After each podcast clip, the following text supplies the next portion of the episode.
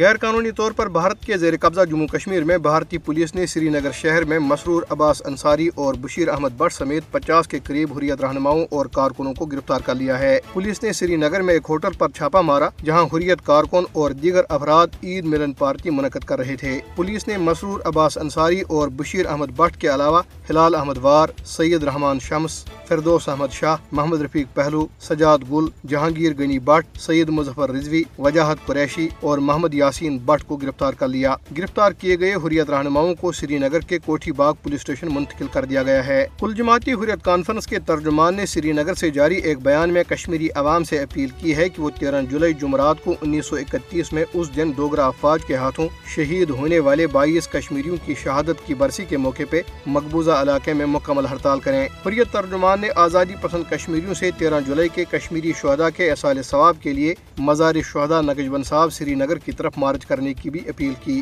یہ شہدا ان ہزاروں لوگوں میں شامل تھے جو سری نگر سینٹرل جیل کے باہر عبد القدیر نامی شخص کے خلاف جس نے لوگوں سے ڈوگرا راج کے خلاف اٹھ کھڑا ہونے کے لیے کہا تھا۔ عدالتی کاروائی کے دوران جمع ہوئے تھے۔ نماز ظہر کے وقت ایک نوجوان نے اذان دینا شروع کی تو ڈوگرا فوجیوں نے اسے گولی مار کر شہید کر دیا۔ اس کی جگہ ایک اور نوجوان نے لے لی اور وہ بھی فوجیوں کے ہاتھوں شہید ہو گیا۔ اس طرح بائیس نوجوانوں نے اذان کی تکمیل تک اپنی جانوں کا نذرانہ پیش کیا۔ برطانیہ اور یورپ میں مقیم کشمیری اور پاکستانی کمیونٹی نے تیرہ جولائی انیس سو اکتیس کے شہدا کی یاد میں تیرہ جولائی سے بیس جولائی تک ہفتہ شہدائی کشمیر منانے کا اعلان کیا ہے۔ جموں کشمیر تحریک ہے کہ خدراجت انٹرنیشنل اوڈھم اور برطانیہ اور یورپ کے دیگر شہروں میں کشمیری شہدا کی قربانیوں کو اجاگر کرنے کے لیے پروگرام اور تقریبات کا انعقاد کیا جائے گا۔ کل جماعتی حریت کانفرنس کے رہنما میر شاہد سلیم نے جموں سے جاری ایک بیان میں کہا ہے کہ بھارتیہ جنتا پارٹی کی حکومت جموں خطے کے مسلم اکثریتی علاقوں میں شراب نوشی کو فروغ دے رہی ہے تاکہ اسلامی اقدار کو نشانہ بنایا جا سکے اور کشمیری نوجوانوں کو غیر اخلاقی سرگرمیوں میں ملوث کیا جا سکے۔ جموں میں نیشنل پینتھرز پارٹی نے ہرش دیو سنگھ کی قیادت میں ادھم پور کی گول مار مارکیٹ میں مودی حکومت کی ناکام معاشی پالیسیوں کی وجہ سے بڑھتی ہوئی مہنگائی کے خلاف احتجاج کیا۔ کانگریس مقبوضہ جموں کشمیر شاخ کے صدر رمن بلا نے جموں میں لوگوں کے گروپ سے گفتگو کرتے ہوئے اس بات پر افسوس کا اظہار کیا کہ مہنگائی میں اضافے کی وجہ سے غریب کشمیریوں کو شدید مشکلات کا سامنا ہے۔